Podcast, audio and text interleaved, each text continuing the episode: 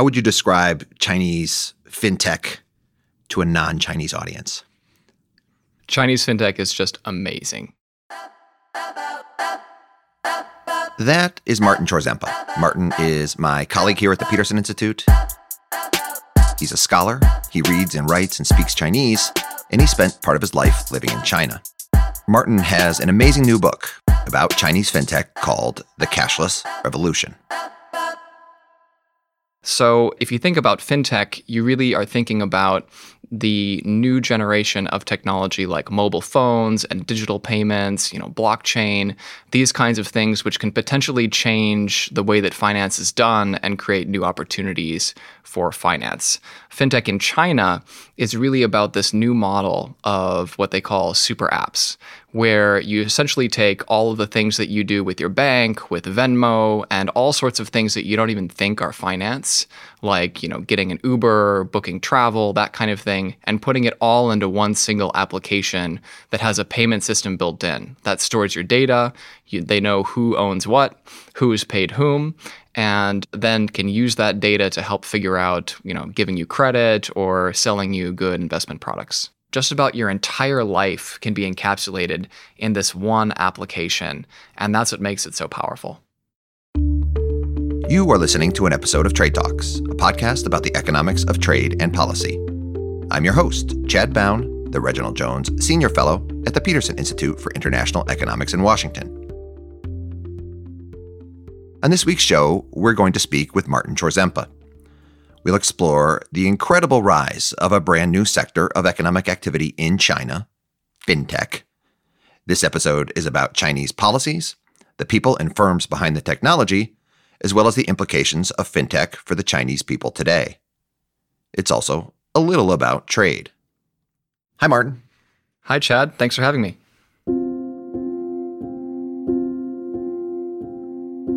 Let's start in 2001 this is the year that China enters into the World Trade Organization. Back then, what was the most advanced form of financial payments globally? Well, the most advanced would be credit cards. So you have a credit card issued by your bank that works on this network run by Visa, MasterCard, or American Express, underpinned by all these banks. And what that allows you to do is easily make payments anywhere that accepts these cards, which is just about everywhere all across the country and also around the world. And as a consumer, you barely even need to think about it. It just works really well. In addition, you're getting about 30 days of free credit. Maybe you're getting rewards points and all that. It's a system that often works really, really well for consumers. It is, however, a little bit expensive. How about China? And again, we're in 2001. What was China doing on payments at this time? And what was it supposed to do with respect to its legal commitments for these types of financial payment services when it came into the World Trade Organization? China at this time is basically running on cash. Maybe a few people have a debit card, but it's not very useful yet. Nobody has a credit card. If you want to issue credit cards, you need somebody to be evaluated for how creditworthy they are to figure out how much credit you want to extend. And in China, they didn't really have a system for that. This was really an urgent need in China at this time because with the entry to the WTO, they were supposed to open up their domestic payment system and generally their financial system fully by around 2005. But it didn't do it. And the foot dragging led the the US companies that were hoping to make a killing in the Chinese market to get so mad that they pushed the US government to finally launch a WTO case against China, which it lost, and then still refused to comply. Why didn't China open up or comply with that WTO dispute settlement ruling? China was very nervous about what would happen if it opened up to these powerful, much more experienced global Western payments companies and banks. They were worried that they were going to essentially eat the lunch of the domestic companies, many of which were state owned, and its own counterpart, you could say, to Visa or MasterCard, which is China UnionPay, a state backed monopoly that plays a similar role linking together bank cards in China, was only really established in 2002. So it had a lot of growing to do in order to think that it could compete with the Western companies. China UnionPay sounds like the classic infant industry protection kind of story. The Chinese government is is trying to create its own national champion. It's it's worried about competition from the Western companies that had a head start in this industry. Why didn't this particular approach work out? There are three main reasons. The first is that nobody was really willing to pay fees on the merchant side or the consumer side to pay in, in cards because they weren't credit cards. The second is that UnionPay was really this state monopolist without any competitive pressure that was run by a bunch of former government bureaucrats. So, this is not really conducive to an innovative system that's going to be focused on serving consumers and businesses. And the third is that there was this whole new interesting payment system developing for the internet that was largely separate and ignored by this big monopolist that was about to disrupt it. This whole new interesting payment system developing for the internet that was a massive source of unexpected domestic competition for China Union Pay. this would become Chinese fintech. In your new book, you describe the creation and evolution of a number of these incredible Chinese fintech companies that are working through the internet somehow to be involved in the in the financial sector. But another amazing part of your story really involves a number of individuals. One in particular really stands out. Who is Jack Ma? Jack Ma is this fascinating guy who starts off as an English teacher and can't even get a job at Kentucky Fried Chicken, can't manage to pass the the exam that's required for people to go to universities without multiple tries. You look at him as a young person, you don't necessarily see the ingredients of someone who's going to be one of the richest, most innovative people on earth. But he then discovers the internet somehow through a bunch of crazy situations and is convinced that the internet is going to help China connect to the rest of the world. So he starts a company that's trying to link together, say you are a business in Iowa and you want to order 30,000 t shirts with your con- customer logo on them, you're able to order that from Alibaba.com. He called it Alibaba because he thinks this is a thousand and one nights everyone around the world knows what this name is. So this is someone who's really engaged with technology. He's very colorful. At one point, he makes up quotes from Bill Gates about how important the internet is to try and convince people in China that the internet actually exists, that he's connecting them with a real thing. And he's really one of the most important drivers of the adoption of new technology in finance. In running Alibaba.com, what's the key problem Jack Ma needed to solve? Well, the first one that brings us to fintech is the looming entry of foreign competition from eBay and PayPal. They are entering the consumer e commerce market, and Jack Ma fears that if they're able to conquer that market, they're going to conquer the whole thing. So he creates, as a result of this fear, Taobao, which is now the largest e commerce marketplace in the world. But at the time, it's this tiny thing. And he discovers that people transacting online, because they can't pay with a credit card just typing their information in, and they don't trust the people that they're transacting with online, the only transactions people are willing to do are in person, like Craigslist. We chat, we meet up in person, I make sure the goods are legit, you make sure my bills aren't counterfeit, we pay in cash, and we separate. But then there's not really much potential for this to be a new national or international way to transact. So Jack Ma creates this system called Alipay. So Alipay really begins as an escrow system where I, as the person buying something, pay the money to Alipay. So the business knows that I've paid up before they ship me the goods.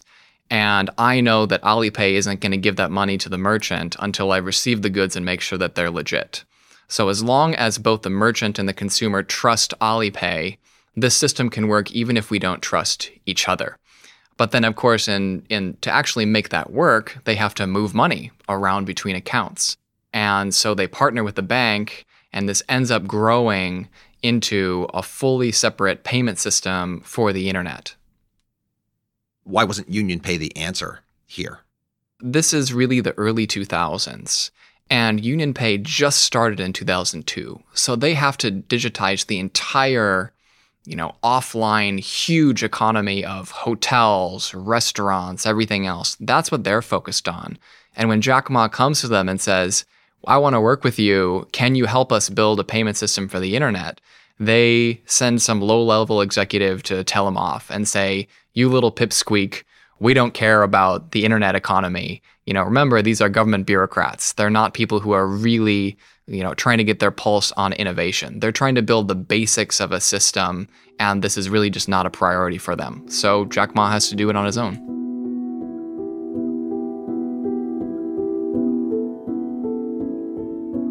to outsiders, Chinese economic policy has this reputation for being pretty heavy handed.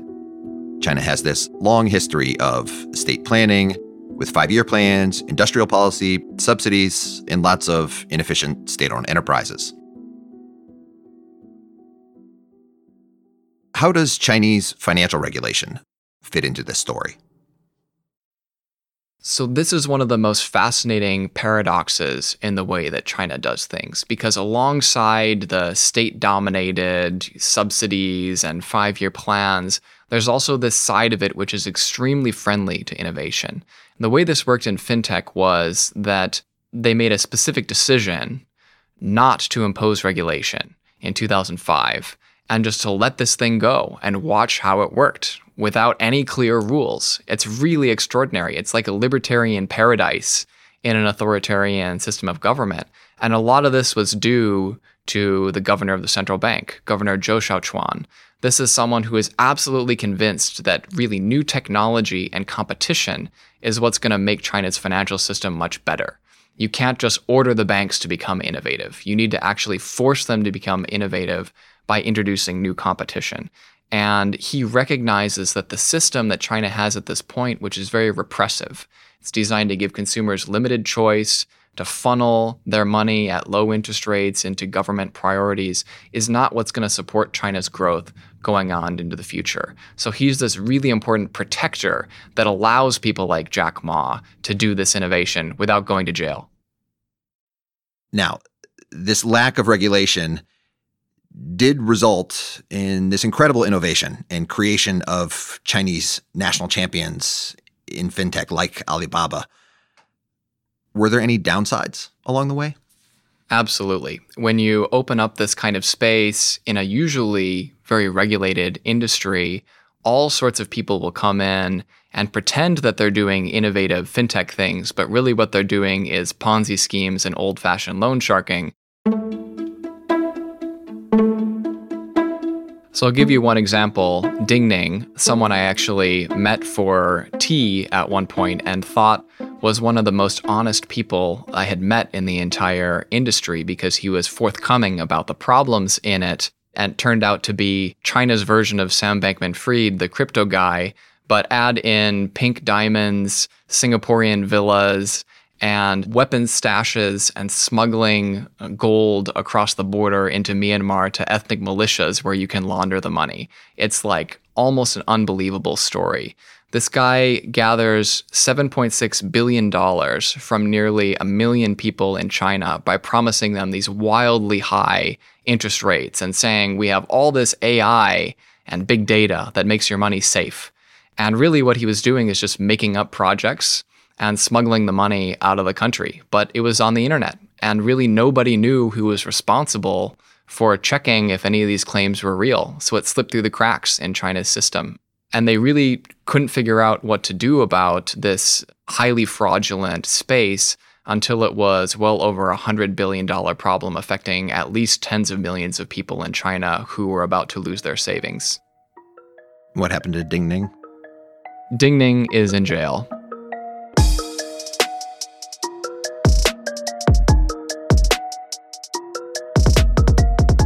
Tell us about the role of the foreign, non Chinese financiers during this era.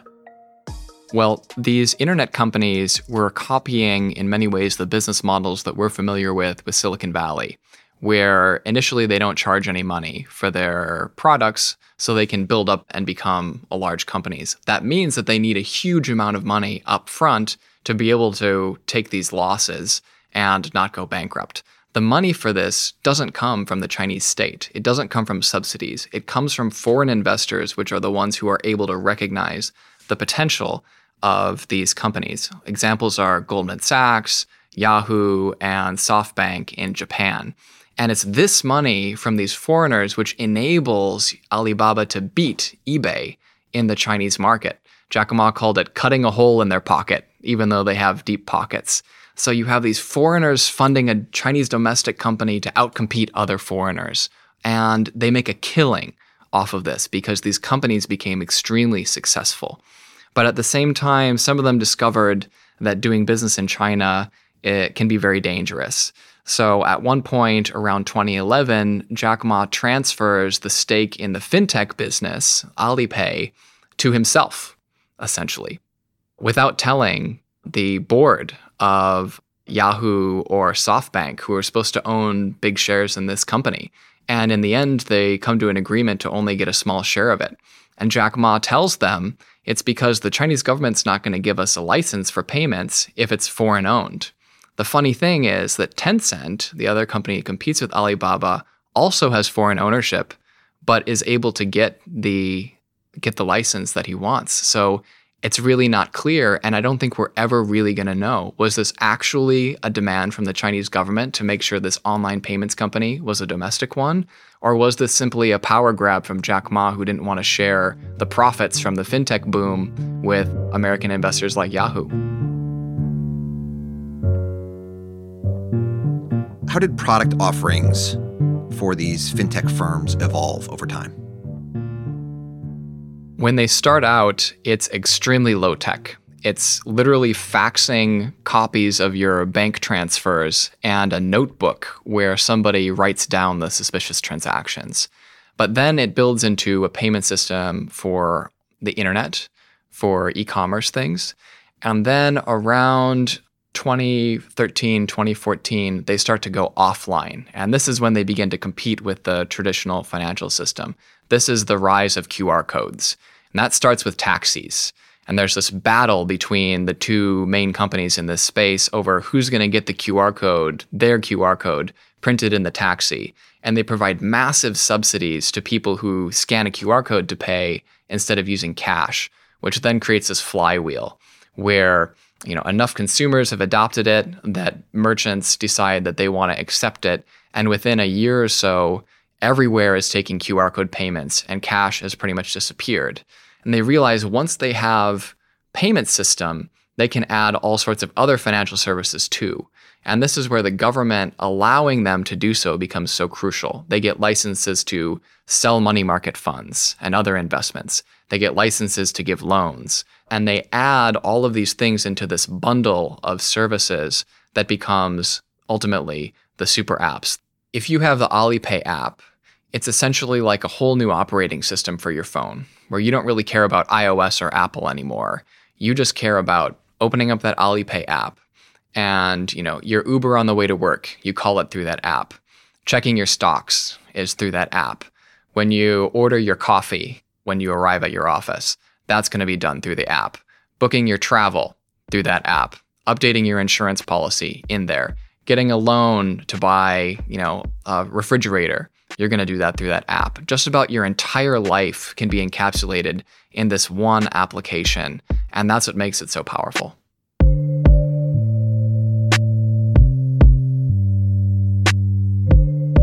By 2017, hundreds of millions of Chinese citizens have this new access to finance.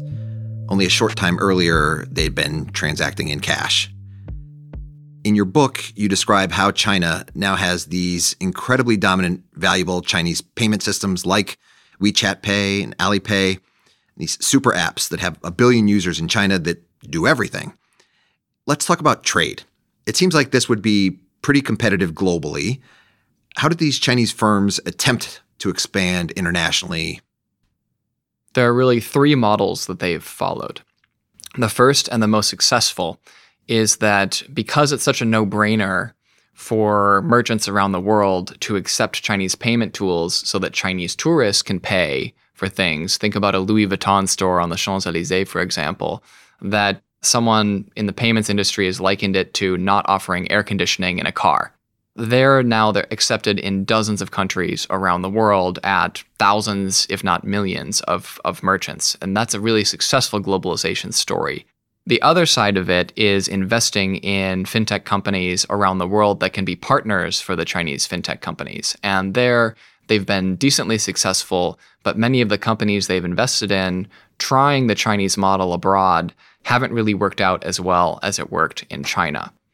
And those partnerships are often very controversial from a national security perspective, which limits their ability to merge these companies they invest in in a global network. The third approach of internationalization has been to try and get users abroad for Chinese fintech apps. They had such a powerful system in China that they assumed that that model would work in other countries. And the best example of this is WeChat's attempt to expand in India. And they started really through social media, you know, having people chat with each other through WeChat. But what they discovered is that the environment there is different. They don't have phones with as large of memory. It's more expensive to get access to data. And there are some issues if you, for example, shake your phone, it's supposed to open you to connect to other people around you. In India, that led to women getting tons of harassing messages from, from men around them. And then, in addition to that, the Indian government said that they were maybe going to ban this app because it was Chinese. And that was a surprise to the users. They said, is, This is Chinese? We don't think we can trust a Chinese app with all of our sensitive personal information. So in India, WeChat fails. And instead, WhatsApp, now owned by Facebook, completely dominates the, the chat market. These companies that failed to really adapt themselves to different situations in other international markets and struggle with this geopolitical baggage from China made it very difficult for them to expand abroad, at least to get people abroad to use their products.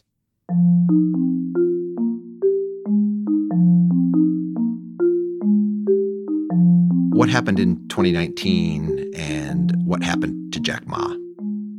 Well, David essentially has become Goliath we go from these small, scrappy, very popular tech companies, which are empowering small businesses and giving people new access to loans, to become these gigantic conglomerates of finance and technology that look like they're unassailable. No one else could compete with them.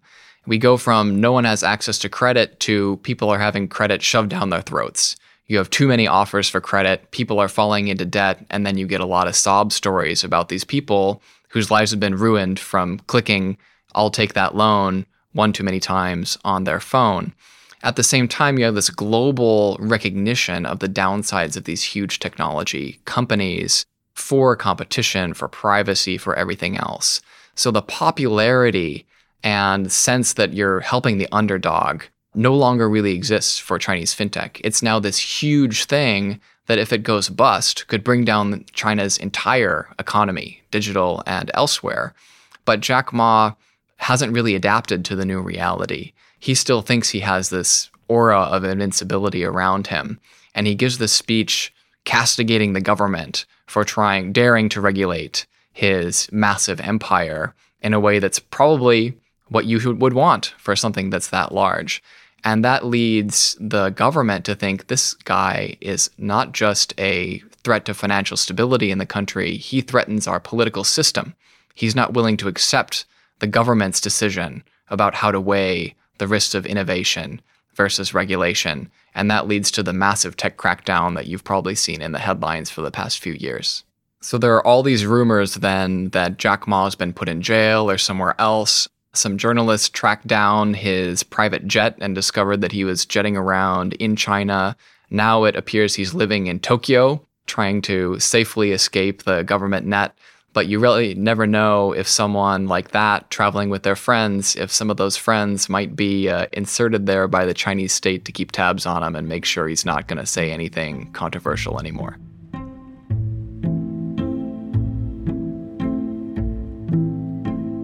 As my last question, I want to ask about one other thing that you also cover extensively in your book, and that's privacy, surveillance, and maybe some of the downsides to efficiency of fintech the d- data accumulation, and these Chinese super apps like WeChat and Alipay.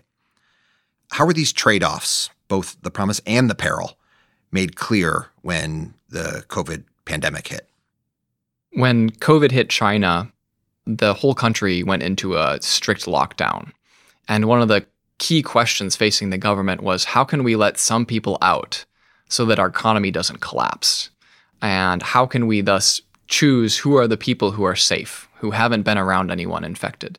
But they didn't know how to do it. So they instead turned to Alipay. They turned to the fintech company to design an algorithm that would give people a health code. And if you got the green code, you could go around and do your grocery shopping, go back to your relatively normal life. If you had a red code, they might weld your door shut and block off the fire escapes. This really shows how this power that this company gained through the ubiquity and through their technical expertise was at this point a force for liberation for people who were in lockdown.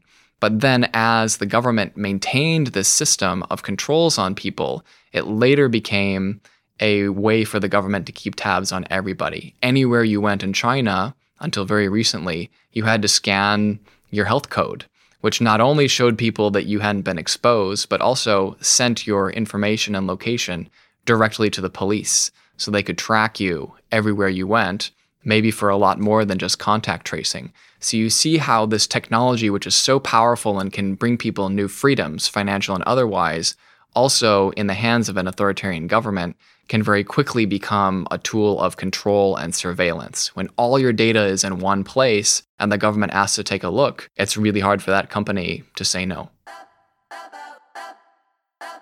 Martin, thank you very much. Thanks for having me.